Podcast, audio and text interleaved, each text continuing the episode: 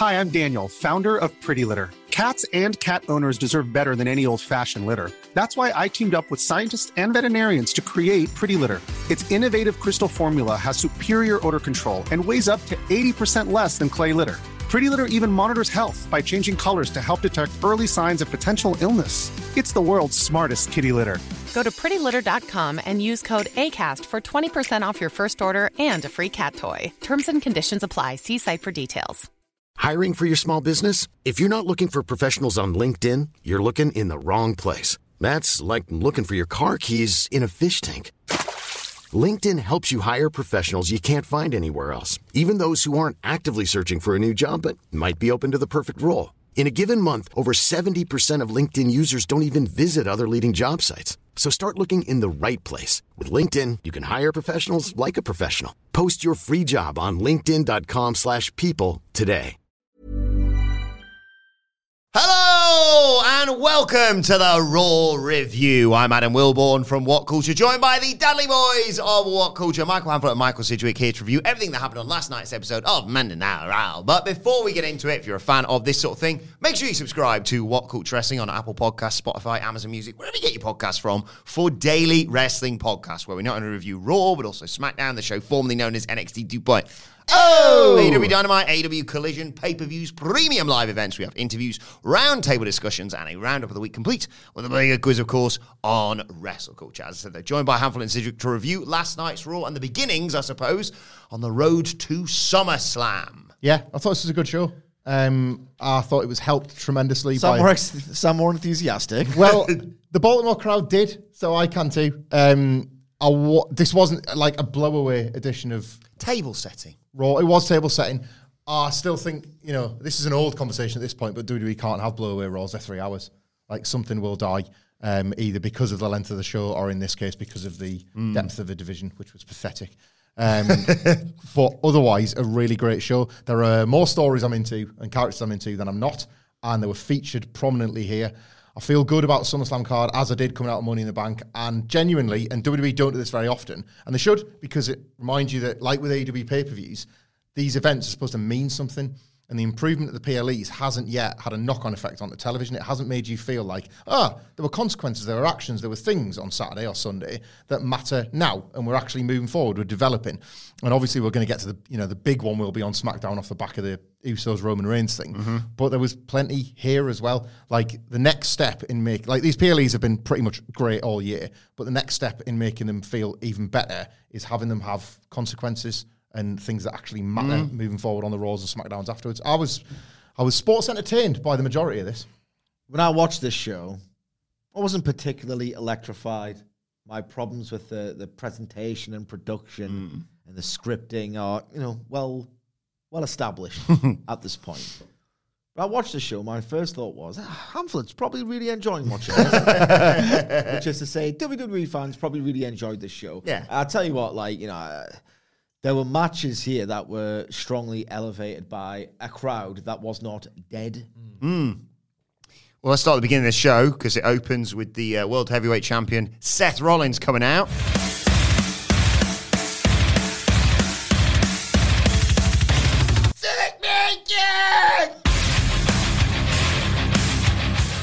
Remains great in every arena to hear the fans singing that, doesn't it? Yeah. Like, it welcomes everyone to Monday Night Rollins.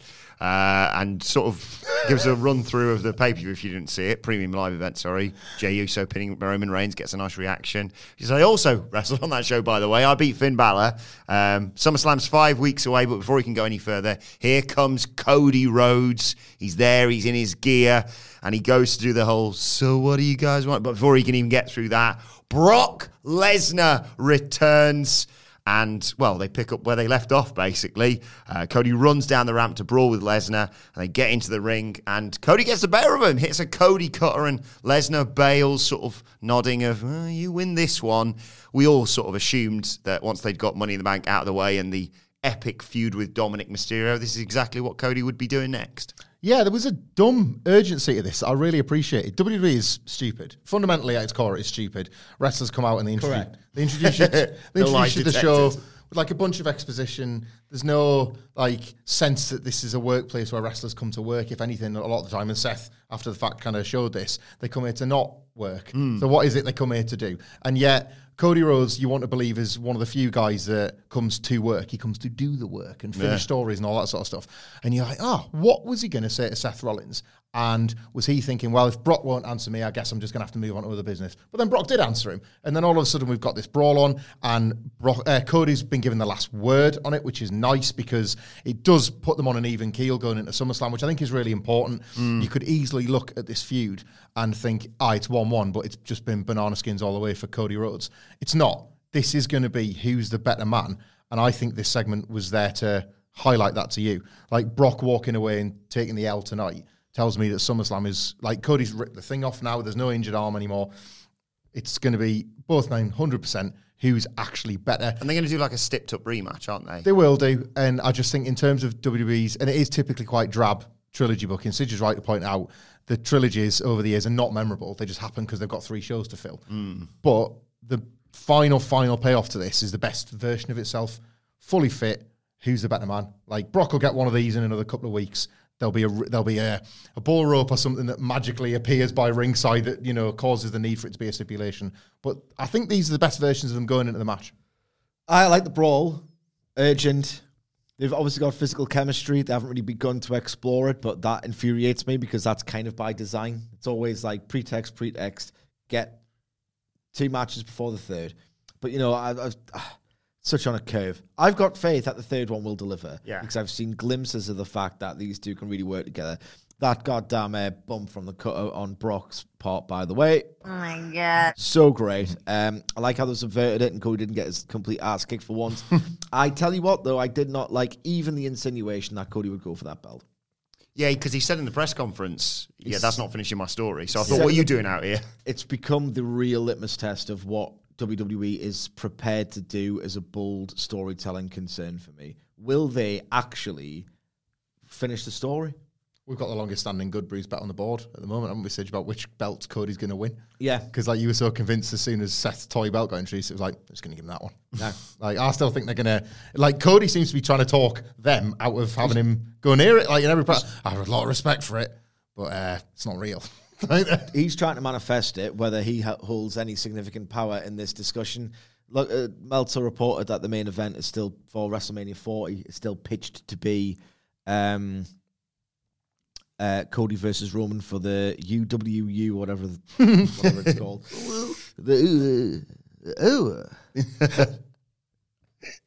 But what was he going to say, Seth? What does that look like if, in fact, it's not interrupted? It just illuminates that this world title is a stupid idea. Would Cody have said, it's obviously not the one I want, but you're doing a good job with it, so I want it anyway? Or would he have lied and just said, a world title means I finish the story? Like, what does that look like? We're going to get back to this as well, aren't we? I sense that Cody will finish up with Brock, and then this will be revisited. Or Seth will ask the question out loud. What it was nice to see you, Cody. What was your business with me? And we never got to it. Like, I'll get forgotten about. I don't know. I think it's Cody stuff. I think this will come back around. All right, okay. And then I am interested in see exactly how Cody, the snake oil salesman, sells me on it's this word one. It's salad one way or the other, isn't it? Yeah. So we go to a break after that and come back, and Seth Rollins is still in the ring, and he sort of goes, oh bloody hell, that was all about. Who's going to be the next person in line? And he can't get much further before he's interrupted by three-quarters of a group. No Finn Balor, but there was Damian Priest, Dominic Mysterio, and Rhea Ripley, and of course, they're in the fucking Judgment Day. And Rhea's like, enough out of you, Seth. Seth's immediately, everyone's here to see us. Seth's immediately like, well, it's not all of you there. It's like, Finn's fine. He's absolutely fine, but we're it's just the three of us right now. And Damian Priest is like, don't worry about our business. The only thing you need to be worrying about is this, the Money in the Bank briefcase, because he's send your money in the bank, of course.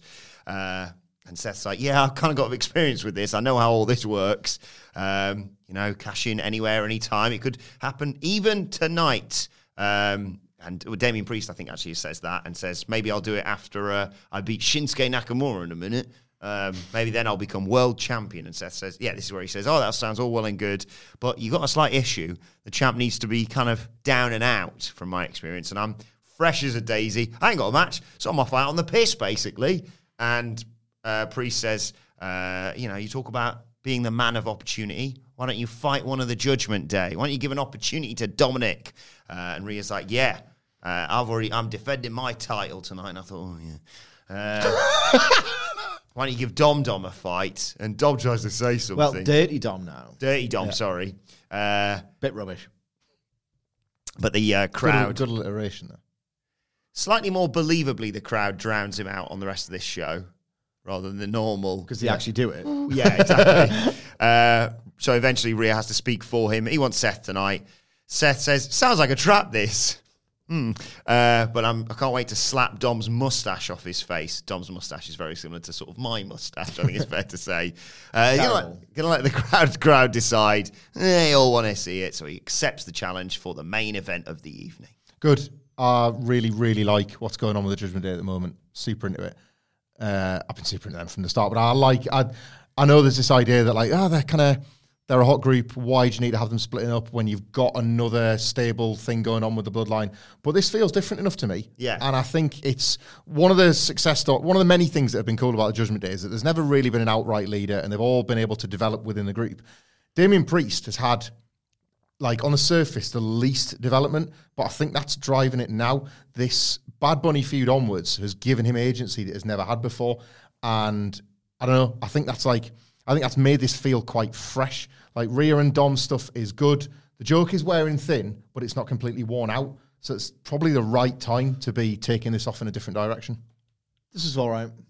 This is every Raw beginning I've ever seen in my entire life. Yes. Of course it was. And then we got the match between Damian Priest and Shinsuke Nakamura. And Nakamura gets control early on and then just gets punched right in the face by Damian Priest. And they spill to the outside.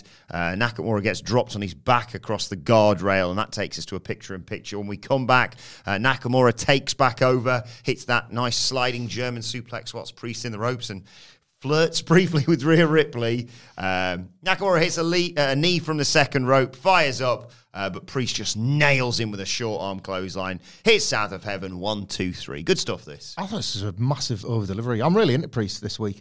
It's just it's... What? And, honestly, is that because of the press conference? I was just doing the press conference. Yeah. What? Yeah, match of the year with Nakamura. So, honestly, Priest has really got something for me at the moment. There's this thing in WWE, isn't there, where you get, we've handed you the ball, kid. You got to run with it. And it's can they really run with it? It's up to how you book them. It's always up to how you book them. They can have the match after, match of the year every single night. It wouldn't make a difference if you're not booking them. But they're booking him with conviction. That Money in the Bank briefcase, how many times has it been right, we can just pin you every week now. Yes. You've got that. And they're not going in that direction. I will say this. You can well imagine Triple H thinking, that's stupid, Dad. About that specific thing that he's done for years, this trope of right now they can lose every single week. That's really, really dumb. Triple H understands how important it is to win and win and win and win if you want to get somebody over, because that was the only way it got him over 20 years ago. So, I assume they're going to show that kind of faith in Damian Priest. Nakamura's been getting these reactions in quiet buildings. Do fans think the draft is real? We're going to Monday Night Raw and we've got Nakamura. I don't know where this has come from. He's working up to it a little bit. He seemed to fit in Money in the Bank. This Nakamura try era is quite a nice one because even though they're beating him, it's not like he's winning these matches or he's not come out at the other end of that, whatever the hell that Bronson Reed thing was, with any sort of extra new momentum, but he just seems to be in the mood for it. Are they booking towns near sort of surf spots?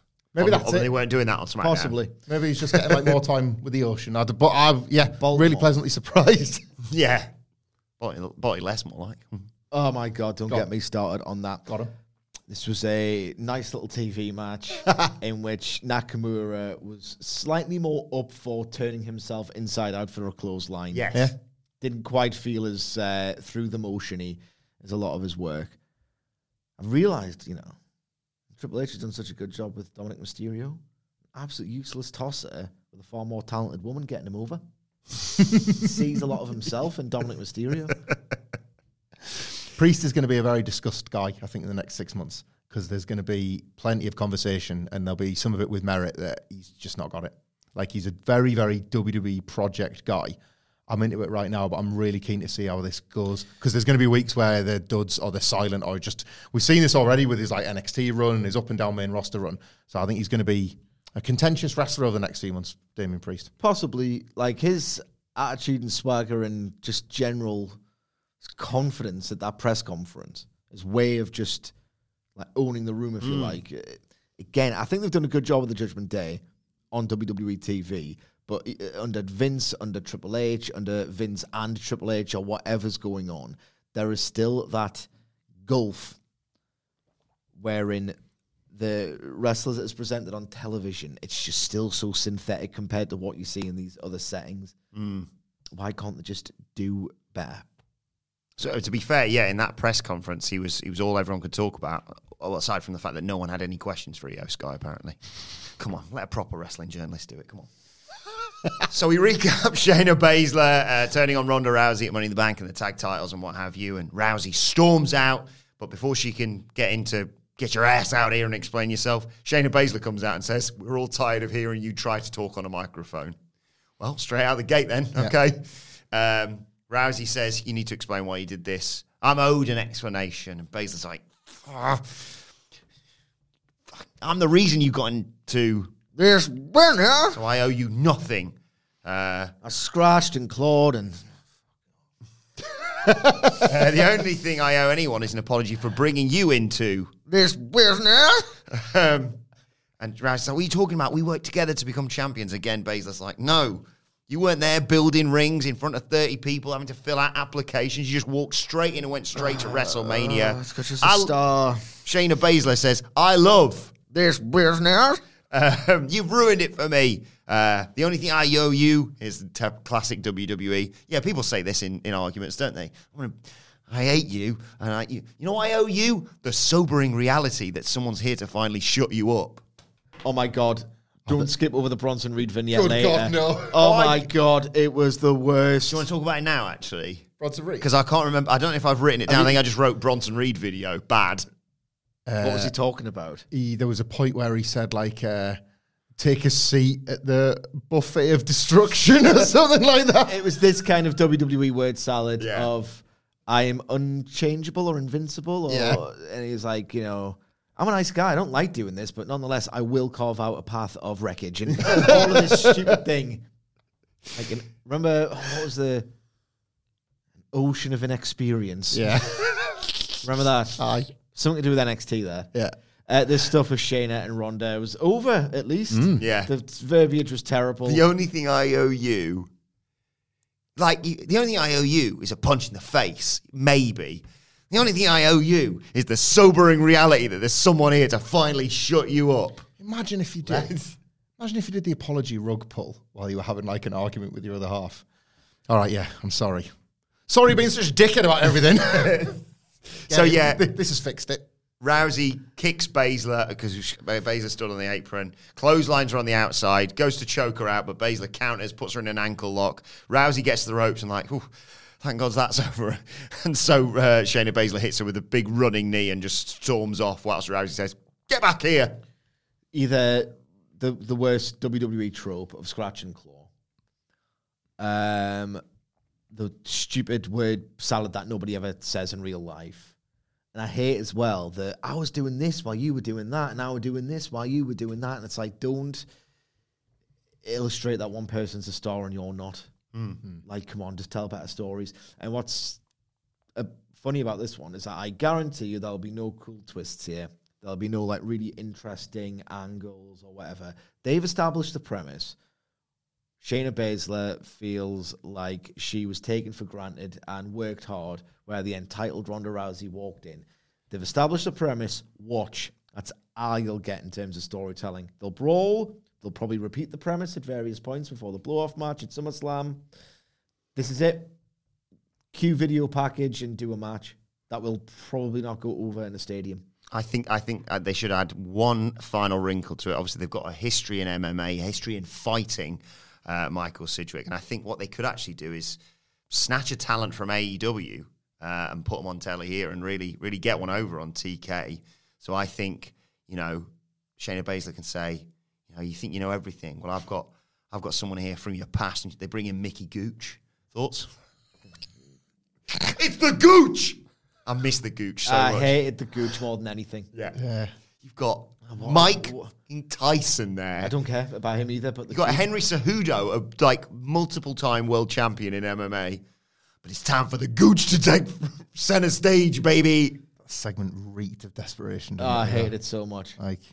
Was it like after Double or Nothing as well? Aye. When they went at all desperate. Tyson had the TNT, he'd fallen asleep on the TNT title during the Cody and Archer. How exciting this match is. And then he was sticking around so Jericho could do his, I'm Steve Austin in a way. We were kind of the last guys to do this segment 20 years ago. What do you think of the Rousey Baszler stuff? I thought it was a pretty over babyface promo for the woman that turned heel on Saturday.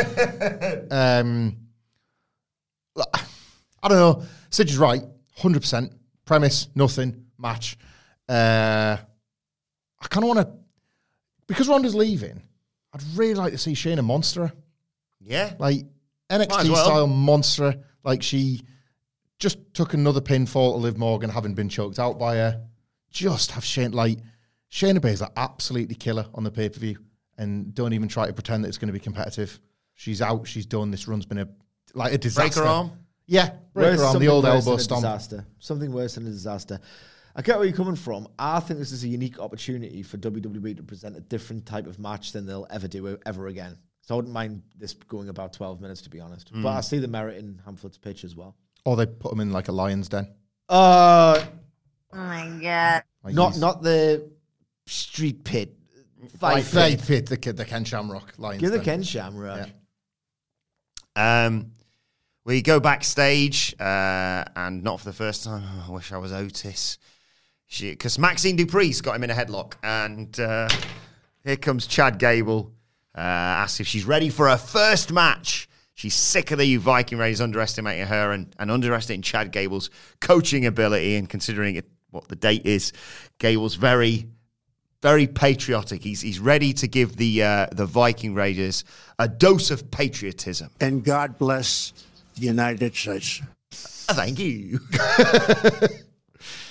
We follow that with tag team turmoil. Really? No, you sure you don't want to? Please. So it was... It deserves to get criticised, eh? Yes, it was. Not just for the performances either. Yeah, they bring out the new champs, Liv Morgan and Raquel Rodriguez. They sit ringside to watch this. And I was sat there thinking, ooh, this division's pretty thin on the ground right now. I was like, oh, there's the alarm for bad booking, if you can hear that. Because out comes Sonya Deville and Chelsea Green. I was like, okay, they're a team. And then if you just said, right, pause... What do you think is another possible tag team? I'd have said Carter and what they call Chance now. Yeah. And that would have been the end of my sentences. And apparently that was the end of WWE's as well because, oh boy, they had Candice LeRae and Indy Hartwell and a really awkward bit where Nikki Cross, she's crazy again, was like, well, we'll be partners, won't we? She was like, no, I'll be with Indy instead. He's still doing that. I can't believe they picked that one back up. I'd assume that was dropped forever. I just the sentimental baby faces coming out first and just getting beaten like a drum. Pathetic losers. The biggest losers you've ever seen in your entire life. 2003 Triple H stuff this was. How could you possibly care about these two? He might reform. No one knows who they are. Yeah. Treating them like absolute geeks. Candice LeRae, just missed a moonsault. And then Deville just kneed Candice LeRae and won. Here's me thinking, like, Dexter Lumis is the murderer. Triple H has killed these guys 10 times over.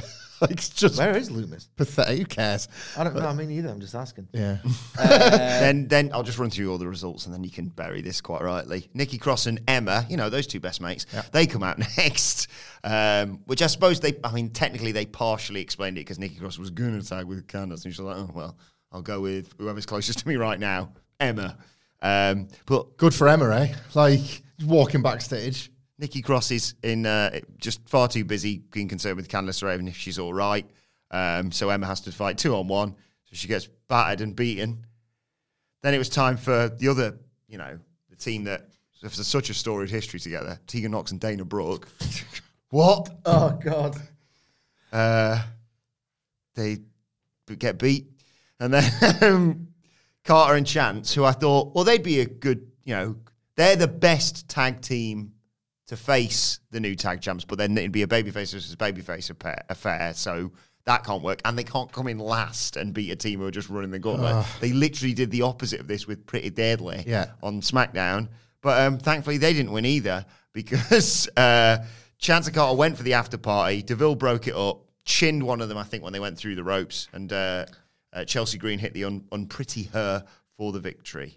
Can we please cease and desist with the idea that Triple H knows how to book just because Roman Reigns is the most broad actor imaginable, and people can look at him in his face and go, oh my God, how can you not tell that he's telling a story? It's really quite obvious what the story is.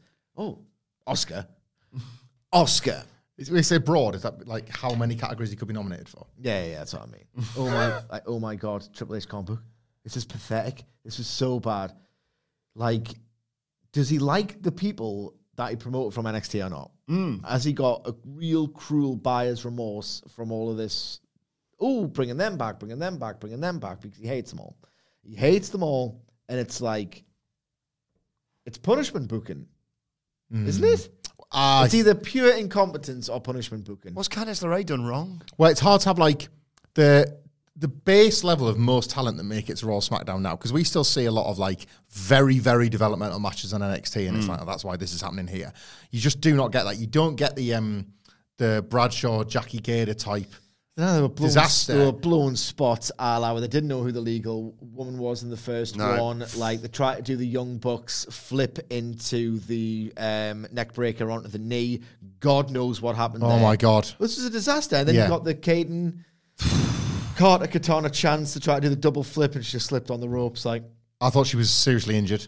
Like, not to draw. This fell apart. Yeah, this was. I think that's what I was going to say. Like, from a booking point of view, I think if it fell apart, it'd have to start by being held together. This is true. I think this was up there as like, this should be in the conversation for worst matches of the year, because the execution was poor throughout. The booking was even worse, and I think it was Murray I was talking to about this. We don't heel clean sweep and a gauntlet.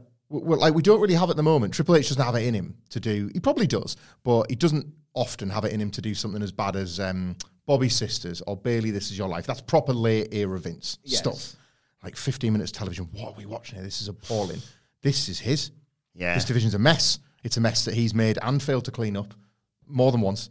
And the match was bad. Horribly agented. Horribly worked, but I got an element of sympathy with the wrestlers because they're being thrown out there to try and add depth to a division that has none. Wait a second, I've just realised, you have got a tag team that could have easily slipped into this and been the best number one contenders.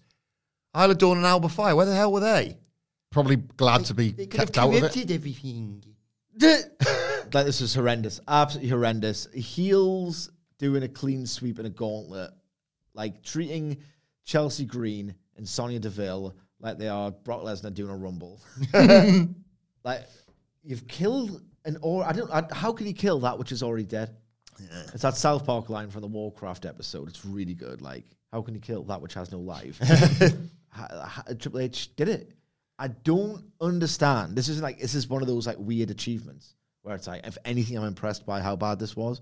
How can you take a division that is the worst in all of pro wrestling, like, dire, and make it significantly worse and kill anything that you might theoretically be able to do in the future? Like, Candice LeRae's got real talent, but it's getting to a point now where I've forgotten and I'm now thinking it's gone. You've got your babyface team who you've kind of just promoted this year. You kind of half pushed, half not, and they can't stop the heel clean sweep. And you're going to be expected to care about them in a title match that will have none of the associations of prestige or drama or like stakes of a championship match the next time they have Carter and Chance work the heel. It's absolutely like terrible. LeRae's a particular thing for me, because I think we all looked when, I'm not sure, they were on wrong shows obviously, or were they? I don't know where people were before. I barely know where people are now, but when Rhea Ripley won that title, I immediately thought Rhea versus Candice is legitimately a really good move, because Candice is a very pure white meat babyface and Rhea Ripley's Rhea Ripley, and it's a great, she's not going to win, she's not going to take the title off her, But now if you book that, I'd be like, can we have Natalya back, actually? Well, you would have to book that as a squash for it to be convinced right now. Yeah. Yeah, you couldn't go straight to that. Chance and Carter, like, yeah, coming in last and losing. It's such a terrible look, as is, like, doing the high spot that comes off well to show that they're, like, more together than the rest of these teams, and they're, like, horribly botching the next one. Like, I'm not, like, you don't draw attention to botches just for the sake of it. They did one really cool. This was it. So they got the cool one, but then it's like, it's dead again. Like, and that kind of, sometimes matches feel cursed and jinxed and all the rest of it. This is all of it. This is cursed, jinxed, and bad. So it's everything, like, worst case scenario. The commentators were doing that thing, and this is for the heels, which is, doesn't make sense. Or it's at least counterintuitive. You can't, like, put over, oh, they're still in there, they're really going for it, because the whole thing's gone, like, 6 minutes. So you can't say they've been out there a long time, like, you're almost baby-facing the heels by saying it's a struggle, because it wasn't a struggle. There's singles matches that went on longer on this card. Mm-hmm. Like, Tegan Knox, there was an air of optimism around her when she returned. Dead, gone. Dana Brooke is an intentional laughingstock on NXT because of booking like this, and yet it's still happening. Why didn't she work in NXT tonight? I thought she said to that thingy backstage, oh, when I'm better, I'll face you. Yeah, she's better, so she's going to work tonight and lose again. What? No wonder they were chanting tap on NXT. She's a loser on television. What are we doing here? And then she's like, Triple H cannot book, and you will never be able to tell me otherwise. She's gone on Twitter and saying, all right, I get it, I suck. And it's like, well, if we're watching what we're seeing as real, you do. Your boss is telling us that you do. Like, the results are telling us that you do. This is why, like, well, it's another reason why wrestlers on Twitter fundamentally doesn't really work. Yeah. But, like, that's what you're being presented with over and over and over again. Absolutely bobbins. Yeah. Life is full of what-ifs, some awesome, like what if AI could fold your laundry? And some, well, less awesome, like what if you have unexpected medical costs? United Healthcare can help get you covered with Health Protector Guard fixed indemnity insurance plans. They supplement your primary plan to help you manage out-of-pocket costs. No deductibles, no enrollment periods, and especially no more what-ifs. Visit UH1.com to find the Health Protector Guard plan for you. Quality sleep is essential. That's why the Sleep Number Smart Bed is designed for your ever-evolving sleep needs. Need a bed that's firmer or softer on either side? Helps you sleep at a comfortable temperature? Sleep Number Smart Beds let you individualize your comfort, so you sleep better together. JD Power ranks Sleep Number number 1 in customer satisfaction with mattresses purchased in-store. And now, save 50% on the Sleep Number Limited Edition Smart Bed for a limited time. For JD Power 2023 award information, visit jdpower.com/awards. Only at a Sleep Number store or sleepnumber.com. This is Paige, the co-host of Giggly Squad, and I want to tell you about a company that I've been loving, Olive and June. Olive and June gives you everything that you need for a salon-quality manicure in one box. And if you break it down, it really comes out to $2 a manicure, which is absolutely insane. It's also so easy to get salon-worthy nails at home with Olive and June. The difference between how your nails used to look when you did them yourself and now with the Manny system is a complete game changer. The best thing about Olive and June, too, is it's a quick dry. It dries in about 1 minute, lasts for 5 days, and full coverage in up to 1 to 2 coats. Visit oliveandjune.com/perfectmanny20 for 20% off your first system. That's oliveandjune.com/perfectmanny20 for 20% off your first system. Let's move on because it's time for Becky Lynch and Trish Stratus to get into it and the absolute roasting of an entire audience. Becky Lynch comes out and says, the man's come round to Baltimore, but I didn't bloody win at Money in the Bank. Oh, God. But she doesn't care about that. She wants to deal with bloody Trish Stratus. Finish this right here, right now. Can't think of a better time and place. Out comes Stratus. She's got her head down. She's got the hat covering her face. But because she reveals the return of that infamous face/nose guard of hers because she smashed her face off a ladder in Money in the Bank, basically. And she says, Lynch, you broke my face. And I'm yet still I'm prettier than each and every one of you, even in this mask. In fact, actually, you all need one. But unfortunately, as much as she'd like to kick Becky's ass, she's not medically cleared, so she can't fight. So Becky's like, all right, I'll just fight Zoey Stark instead then. And Trish is like, well, no one's better than me. And Zoey has to be a bit like, well, fair enough, you're Trish Stratus. you know, maybe one day Zoe will be better than me thanks to my tutelage, but currently no one's better than me. I'm goated. And Becky's like, well, you only beat me through dodgy means of the Z360 and Zoe Stark's involvement. If, you know, if Zoe wants to get better, maybe she should try and go through me. Because we all know you're not going to be around that much longer, Trish. She's just here to get some glory, rub up against the big time, pimp out whatever magazine she's on, and then who cares what happens to Zoey Stark? What are you going to do? Hire her for your yoga studio? How's that burn? Maybe. What? Yeah, maybe. That's a good line of income. Yeah. Probably get healthcare. And it's up in Canada. Like, there's Happy Independence Day and all that, but Jesus Christ. Why are you even still here if you don't want to fight? I was doing yoga being a heel. I was just saying things to say it. Trish says, I'm here because I'm the face of the division that I built and I gave relevancy to. You'd hate it, won't you? You bloody hated it when we were walking around backstage and people would come up to me and say, thank you. Sick of it, you were. They say nothing to you. Zoe's going to break your bloody face. And then she walks, storms answering, come on, Zoe, let's kick her ass. Let's have a bare knuckle fight. But Trish says, actually, it's 9:30 on a Monday night. I've got a doctor's appointment. But keep your calendar open. Maybe for next week. Oh, yeah, sorry. We're not going to fight here. Baltimore. More like Baltimore. One of the worst things I've ever heard in my f***ing life. Loved it. Good stuff. It's good stuff. Absolutely f***ing stupid, right? Baltimore. Note to self. Every week when we do the Raw preview, remind me to look up what the name of the town is to see if we can do some more like that. Like Old York. There's four presidents. Mount Rushless. Anything. City I wish would go to sleep. Oh my God. It's absolutely terrible. I tell you what, right? This is and continues to be rubbish. This program is absolutely rubbish. I understand that for once. He's actually just as Triple H. In direct contrast to my criticism of the gauntlet, he's actually trying to establish a new women's wrestler in a way that doesn't make her quite feel like just someone who's there. Just someone who exists, gets pinned in a rubbish match, and you might see them again in a couple of weeks. Like they're trying to do something with Zoey Stark. This is such a terrible program beyond that quite bold-ish, needed gesture. If you look on the surface of this, it is meant to be the biggest or one of the biggest stars of her generation up against one of the biggest legends of a different generation. It is meant to be the women's wrestling version of Rock Hogan, but in an extended program. And they are given the most lightweight material about ugly fans and a name in a town whose name you can do the worst pun you've ever heard on. Cowardly heel stuff.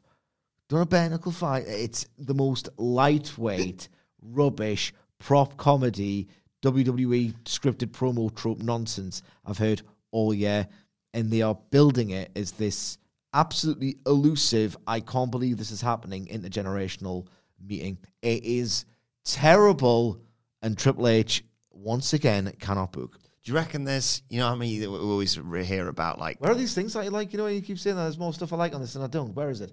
It's about to happen. I love these at Money in the Bank. I was really disappointed in this, and I'm going to let this play out because I thought the three of them were fantastic at Money in the Bank, and I too like Zoey Stark coming out the other side of this.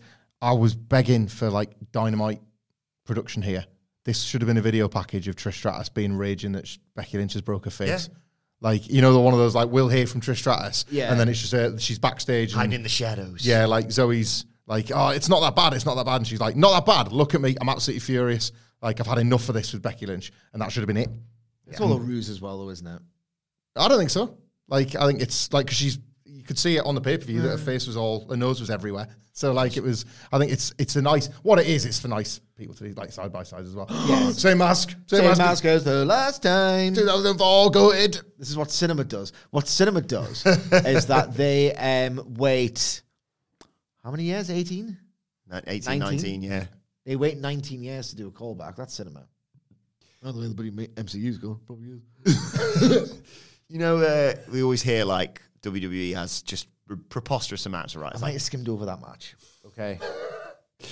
you know, like 50 odd writers or whatever. They're drunk. Something like insane like that, isn't it? Something a ridiculous amount of writers. Yeah. Do you reckon there's one whose only job is when they use this, there's an opportunity to change the word more to less? It's like Jeff steps in. So they're like, oh God, we're just trying to think about what we could write on the Bella Twins wall. They're being really done over here by the Riot Squad. You know, their catchphrase is fear more. Jeff, you got any ideas? I got something for you. And they're just there like, okay. So why wasn't Trish like where we are? Where we can come on? Why wasn't she like where we are? I mean, maybe you know, we're in Canada, maybe something like that. Maybe she just hates the locals, or she hates Becky. Where are we again, Steve? We're in Baltimore. Jeff, bro. My time to shine, boys. Stand aside. Balti less. Genius. See you in 6 months.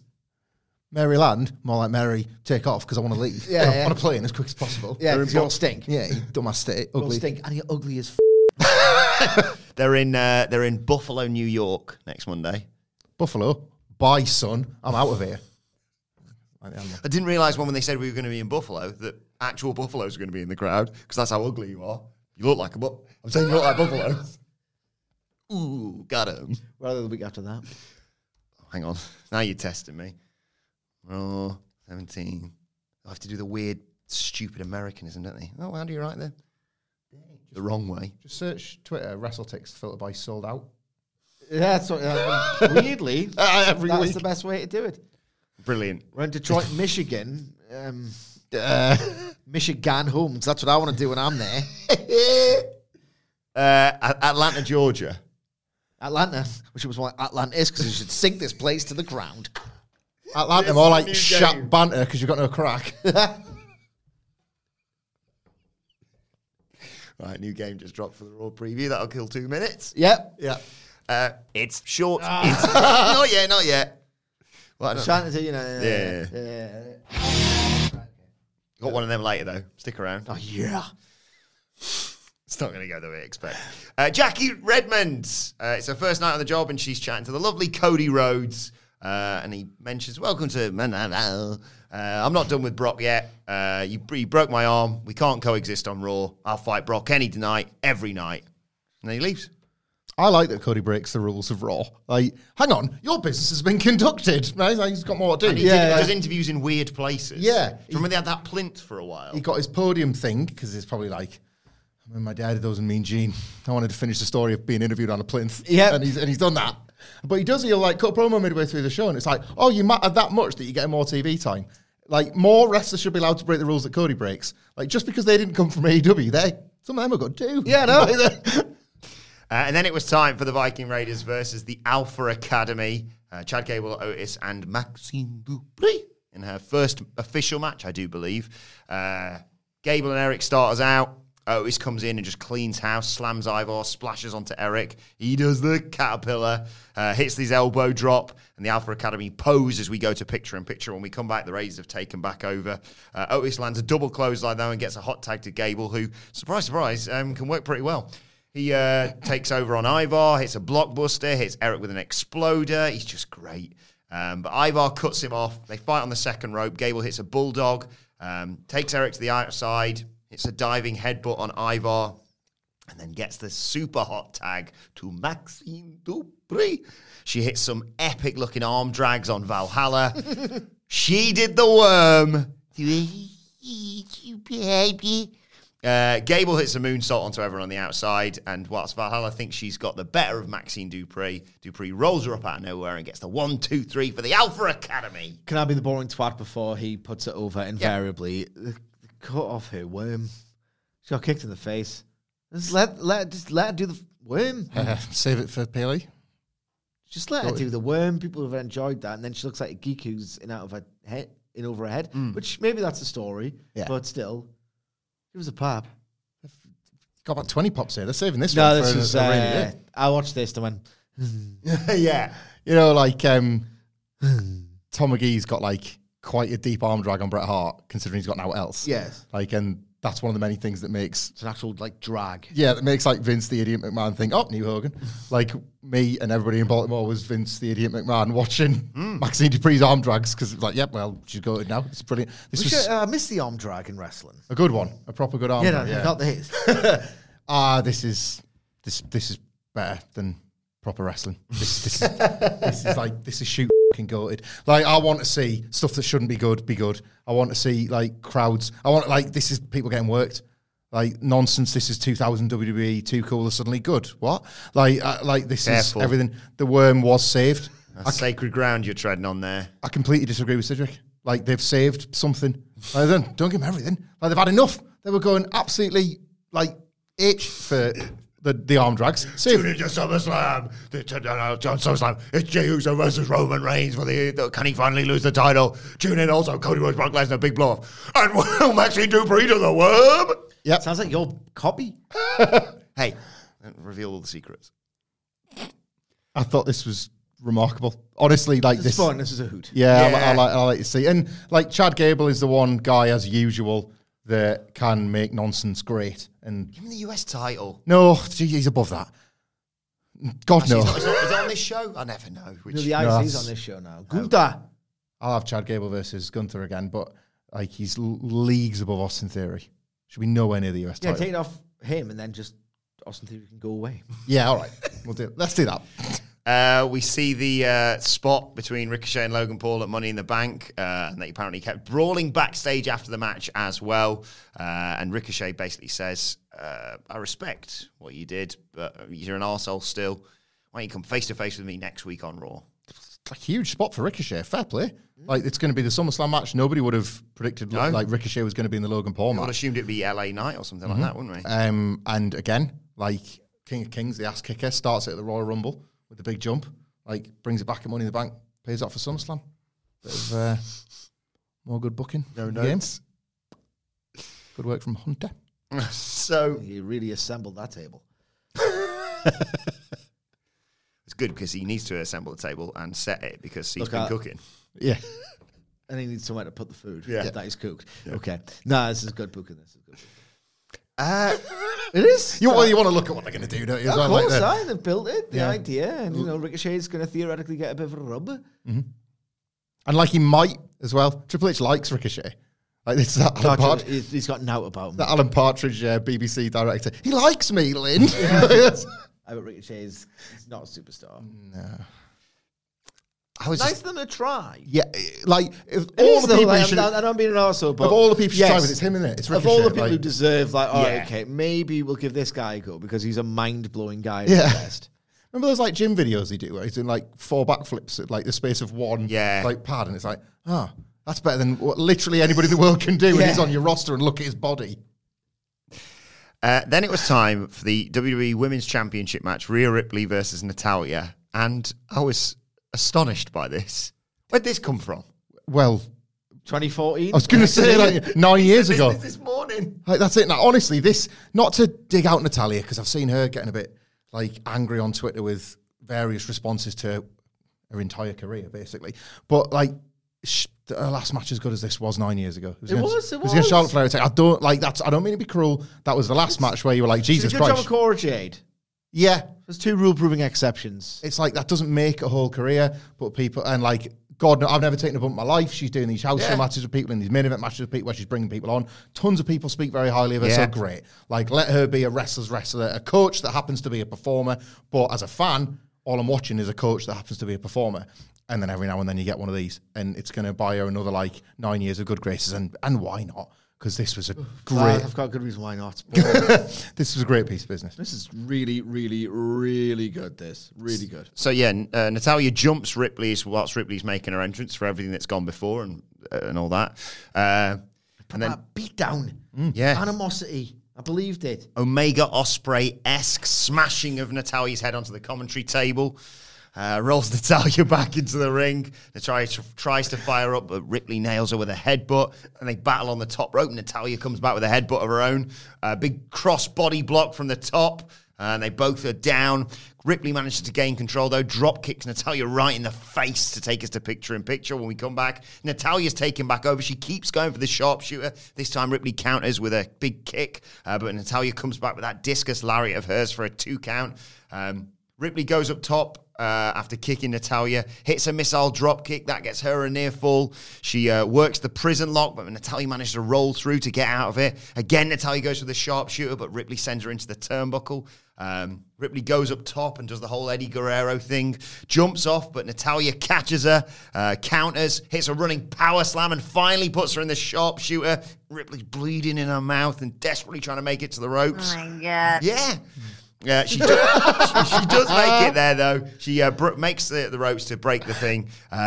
Ripley's on the outside. Natalya goes for her, but Ripley hits a kick, a headbutt, and then brings her back in, hits the riptide. 1, 2, 3. Post-match, Ripley attacks Natalya again, but Liv and Raquel run out to make the save.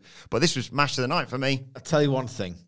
They built the drama to that sharpshooter to such an incredible level that realistically, I didn't think that was going to be like a title change, but I did think, oh, this is when Io comes out. Yeah. Like, they did establish through the body of a very, very well laid out and worked match that there's repercussions coming from this. This feels like a moment, and it might be the thing that leads to the moment, but something special is happening here. And I was taken aback by the fact that, no, the special thing is the match. Yeah. I tell you what, on some level, I resent this. It's the WWE curve.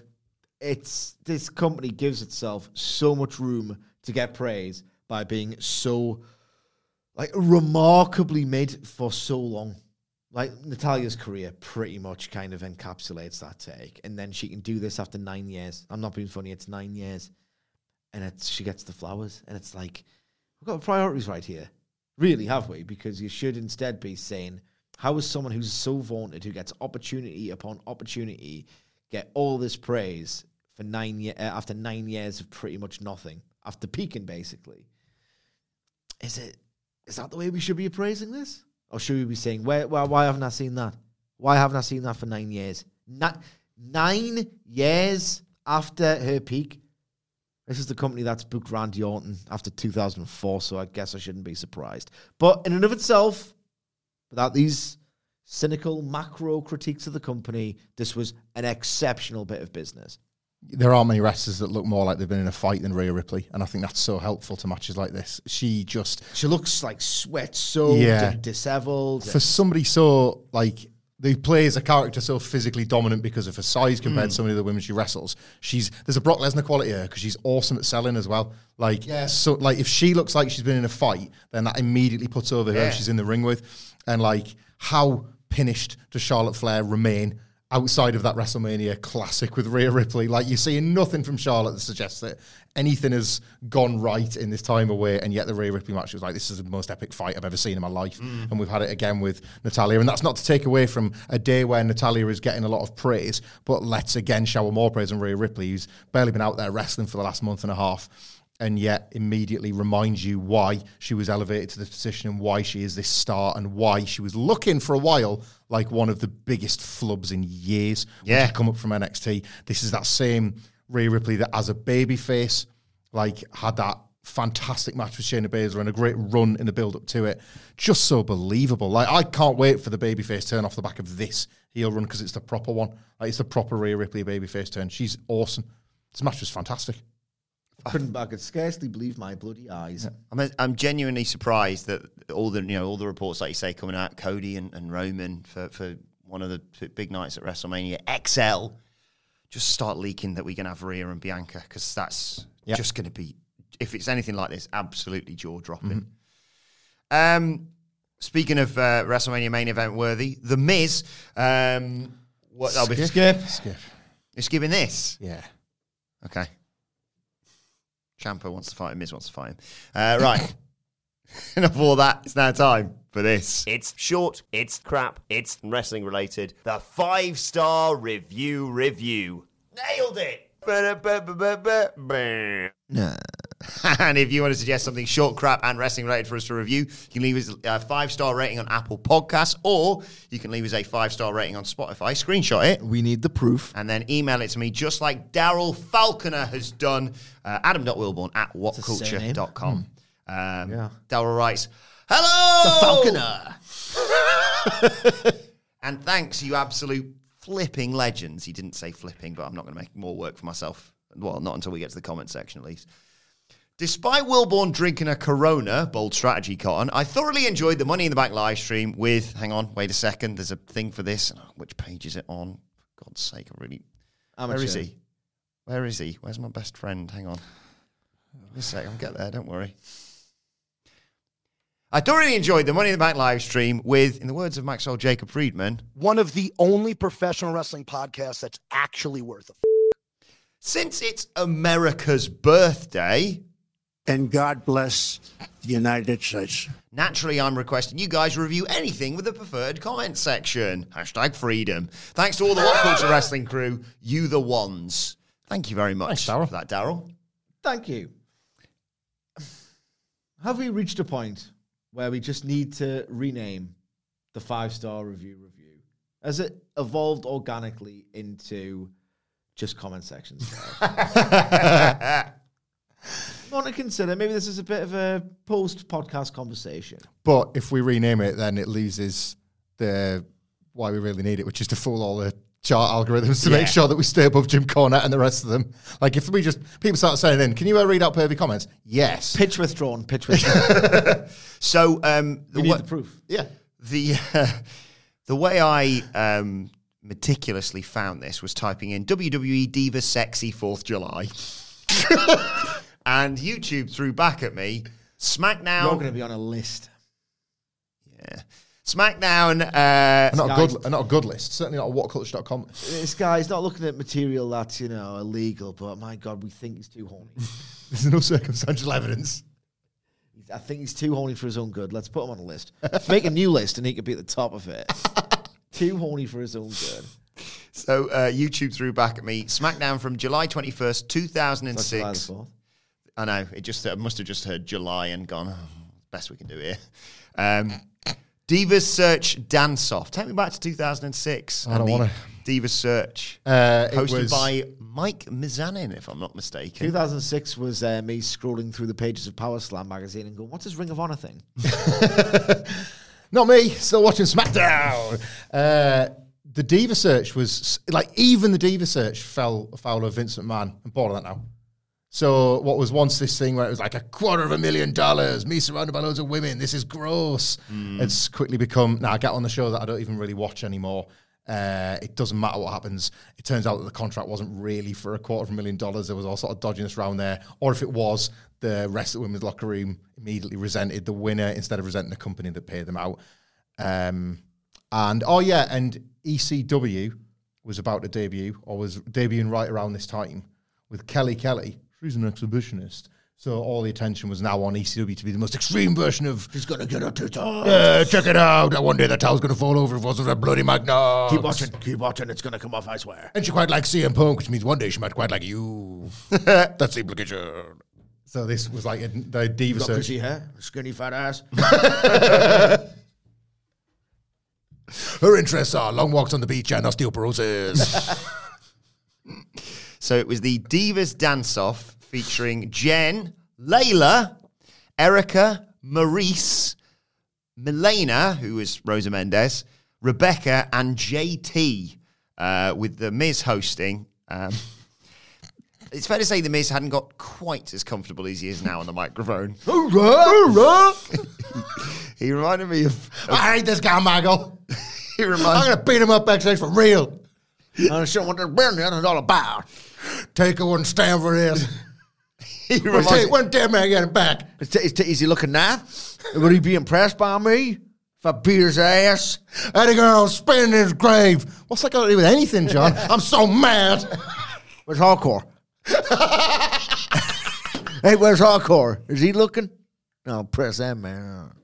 Hey, where's Hardcore? Spark plug wouldn't have stood for this in the 90s. He got two businesses and I wouldn't take him. He got two businesses. He wouldn't take him in either. This locker room used to be a business. So Miz is on the mic, and he's very much me doing Tony Khan. So what do you say we get this thing started? All right, Jen, you got 30 seconds. And I think the theme, I think someone said in the theme, it was another Divas theme later on. It was like this sexy, funky guitar, like, and every now and again, you just hear someone in the background on the song go, yeah. But then after 30 seconds, instead of it like just fading out, they just went, it's like a doorbell going on. Bong. So I don't know who's on commentary. They say one word. They just go, yes. Like that when the ladies start dancing. Imagine this segment. They recycled this segment, made an entire show and called it NXT. Yeah. Like 2010 to 2012. I couldn't work out as well because there's no commentary. There's no like, you know, if we watched this a few years previously, it'd be JR and King obviously making horrific comments. But I don't know whether it's worse, just the complete dead silence with the bap. Right, and then just dancing a bit. Yeah. And the Miz was trusted to do, I don't know what, I think they were just like, Miz, you know, comment on what you're seeing sort of thing. But I've written down every single thing he said here, because you guys haven't seen it, because it's, you know, just them dancing and him saying, there you go, get bad, nice job, oh, and the splits. Good job. Got a Riz, has he? No. How's he pull Riz then? Well, this he's is not got Riz. He's got Miz. He's got Miz. Maybe that's who's the line. Yeah. This is the thing. So we go through, like I say, we have Jen, Layla, Erica, and now it is the future, Mrs. Mizanin. And you know when you go to a foreign country and you... What are you going to say? You can't... Careful. No, don't worry. Stick with me. I'm very worried, actually. You can't speak the language. No, so you think... we are swine. Yeah. Yeah. So you think, oh, I'll just say it in my language, but with an accent. So, obviously, like I say, in the words of Mike Mizanin, we've had Jen, Layla, Erica, and now we've got... Maryse! Told you I've got a mate who, what an arsehole... Whenever we're on a European stag do, like the main core group, like you put the money into it, you do the big deal, like no matter which country we've gone to. Bear in mind, we've never done one in Spain. We've done Prague. Oh, nice. Done like three in Germany. Ein Bier, por favor. What a wanker. Like, what a complete... swine, the worst Englishman cliche you've ever heard in your life. So I think Maryse's performance was might have been the turning point for Miz, because he's off mic. So all the others, there you go, get bad, nice job, and the splits. He's off mic for Maryse's performance, and you just hear him say. I don't think he's saying it to himself, to someone in the crowd, to one of the other divas. He goes, oh, that's good. That's awesome. And at one point, she just goes, oh. just catch it. And then it's the future Rosa Mendez's turn, and I think she's got a cowboy hat on, and she like goes woo and throws it into the crowd, and he goes, "There's a hat." But then on JT, they've all been doing all their dances, and Layla absolutely nails it, by the way. But JT comes in, and they've all been doing their, you know, sometimes climb up on the turnbuckle or do whatever. JT jumps on the bottom rope and then does the splits, and all you hear is Miz go, oh! But anyway, Rosa Mendez Molina wins via landslide, and credit to him, Miz remembers the text vote thing that you have to do for once. Because that's his job. That was the claim. What are the standards on this podcast, by the way? For acclaim? Well, we go to the comments section. Once again, these do not reflect the views of myself, the Dadley Boy Show, or What Culture Wrestling. Or Daryl, thank you for suggesting this, Daryl. Not specific this, but still. There is a comment I need your help with in a bit, Sidge. I got a bit confused. Okay. I don't know why someone would call themselves A, B, C, D, E, F, J, H, 5 BP, but they just write. Oh. Erica got a lot of boos, by the way, because she didn't, I don't know, do what the crowd wanted her to do. But ABCDEF JH5BP runs to a defense. Oh, Erica's a teacher. She's so gentle. Oh God.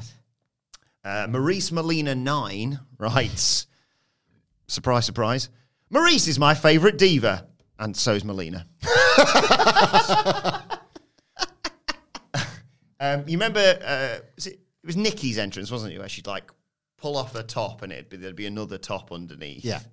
Yeah, a couple of girls do something similar to that, and LG Ortiz writes, oh, why did they wear underwear underneath that? Standards and practices? Yeah. Probably. This was the bit I got. If I had to guess. Where's the tits on this wrestling show? I want to see my nipple. See, this is the comment I got confused with, because it sounded like a zookeeper's.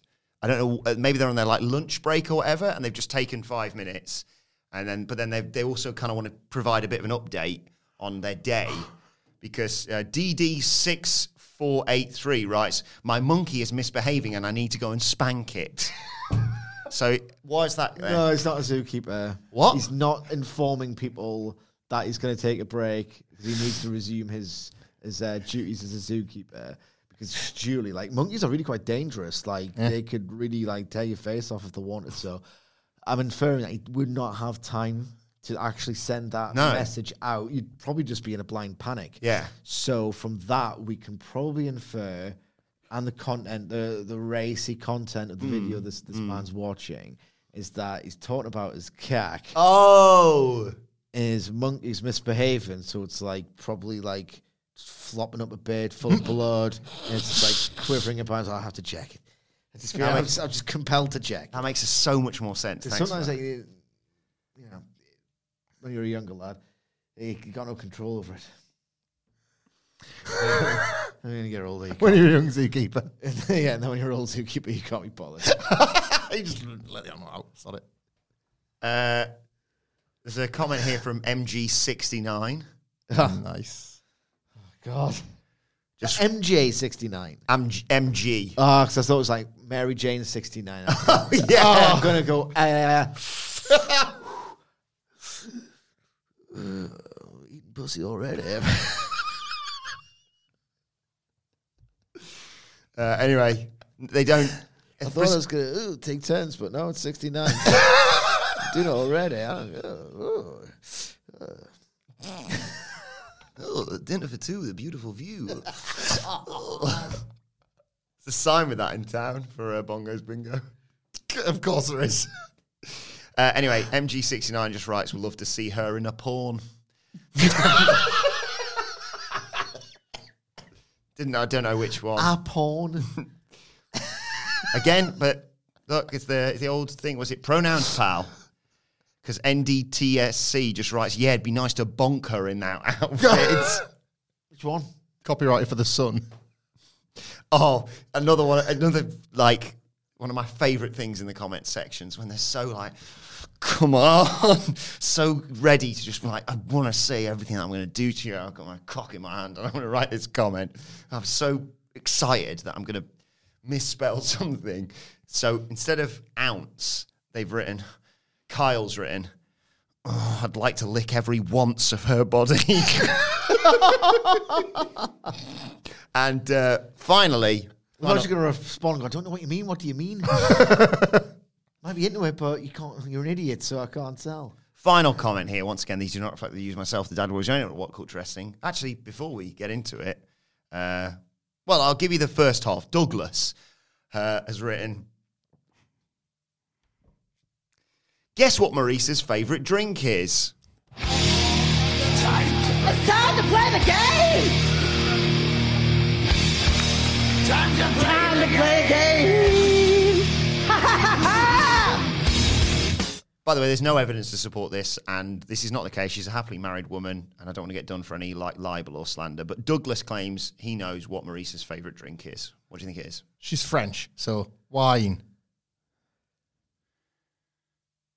I just like the fact someone's thought this while around the comments.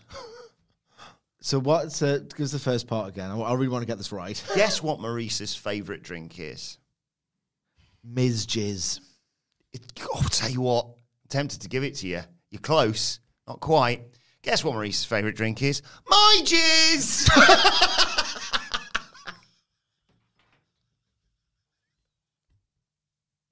That's getting isolated.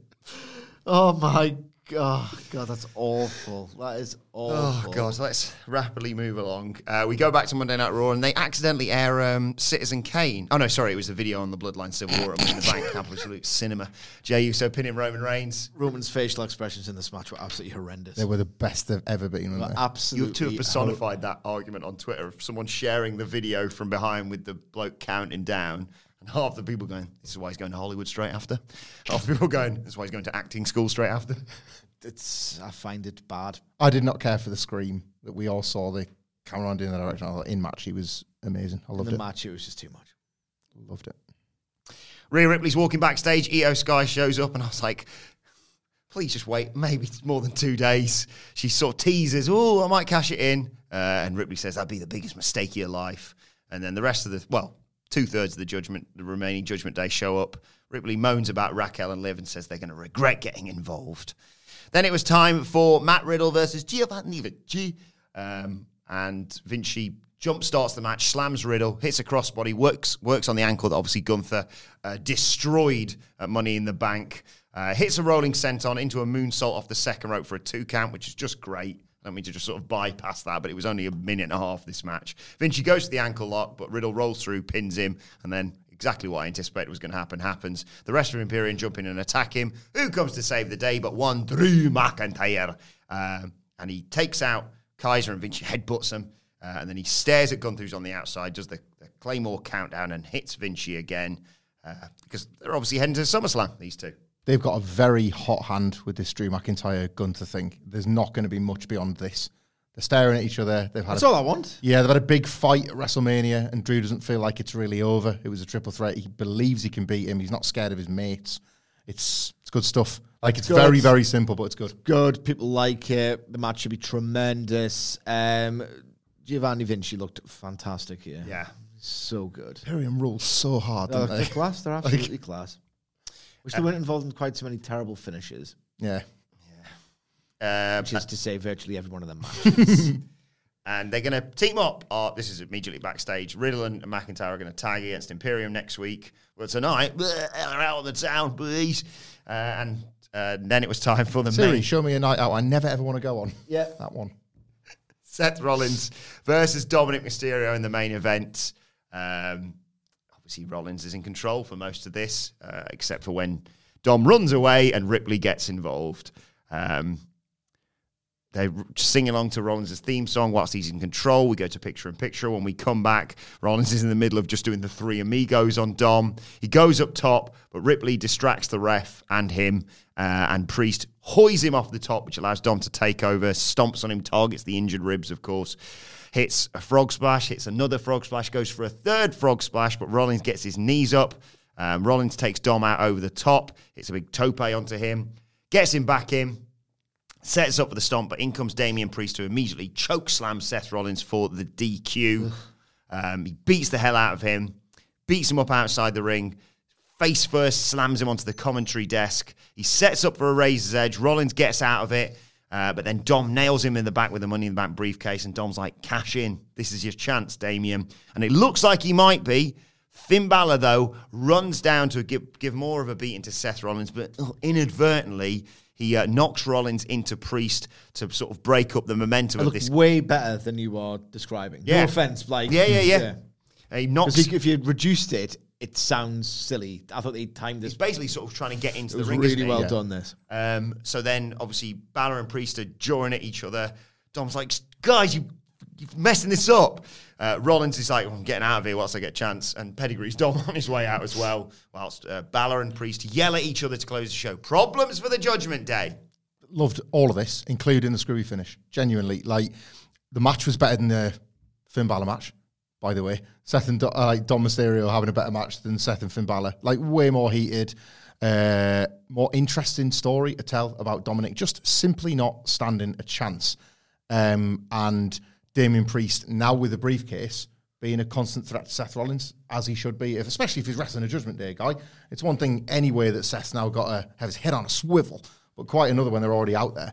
And I like the finish in putting over the... So again, we had the urgency with Brock and Cody. I felt it was that same sense of urgency. They captured something with this non-finish. It was like, oh, right, it doesn't really matter that this match has been thrown out, because even Dominic Mysterio's quite keen for Damien to do this. The Judgment Day united. Like, that's when... Like, if WWE hadn't... It's always the case. If WWE hadn't ruined this over and over and over again, there's a purpose for this kind of thing sometimes. Yeah. And Dominic's like... Dominic Mysterio, all of a sudden, is seeing the bigger picture. This young little squirt is... trying to keep this together, because, like, Damien could win the belt, and that's great for the Judgment Day. So that all feeds in quite nicely. To Sidgwick's point, like, genuinely very convincing, oh, this has happened in the heat of the moment, when wrestling always contrives to have these things occur. They could watch it back. Yeah. The characters could watch this back. Yes. And not immediately think, oh, well, you've done this. Same as the finish at Money in the Bank. What are you doing? I was doing this. I thought you were doing this. Misunderstanding. Like, Dominic Mysterio can't get them back on the same page, all that kind of stuff. The pedigree on Dominic was really funny. Yeah. Like, genuinely a good bit of patter from Seth to be like, right, I'm the escaping babyface. How can I not look like I'm running away? Do that. So that was good. Like, they're too busy with their own nonsense, so I'm just going to have a bit of fun with this. My night. Loved it. Super invested in this Judgment Day thing. Like, is Damian Priest going to be booted out by, like, JD McDonough coming in? Is Finn going to isolate himself? Remember JD McDonough? Well, hopefully not. But, like, is that a thing? He's not been around for a while, has he? No. Like, is Finn going to want it to hide? Yeah. Mm. Like, Finn wants him out, but would they rather have Damien around than Finn? Like, and the briefcase means they could keep the title in the Judgment Day. That's the only reason he's keeping Damien around. But, like, Priest is clearly being positioned as the babyface coming out of this, and you can't really babyface Dominic and Rhea. I don't know where it's going, and I'm really interested in it. I'll tell you what, I liked everything in the post-match. I wasn't as high on the match. Like, Dominic Mysterio has outlived his usefulness. He peaked at WrestleMania, and the genius, I can't believe genius and Dominic Mysterio can be used in the same sentence, but oh my God, of all people, Triple H. I think this the most weird clause-filled sentence ever. The genius of Triple H booking Dominic Mysterio. What? I can't believe that's coming out of my mouth. What an absolutely amazing job Triple H did up to and at WrestleMania. I've seen the catharsis of this little brat getting his ass kicked, and it's never hit the same after that for me. There's certain things that he's not very good. Dominic Mysterio. He's outlived his uselessness. Yes. He has. He has. Dominic Mysterio, you happen to not be a very good wrestler. Like, little things that just I'm a nerd about. So when I watch it, I'm like, that's taking me out of it. That's taking me out of it. Like, he's about to do the pedigree. Here's my arms. Like, here's my arm, Seth. He just telegraphs everything he does. Then when he's meant to take this really cool, oh, he's just got his head blown off, and then he's being, like, just lariated out of the ring. He just takes that bump in the most, like, oh, there's always an extra movement. It's off. Be less rubbish, please. I do like the idea, though, as well, of maybe Finn just keeps Damian Priest around, and he does cash in on Seth Rollins, wins the world title.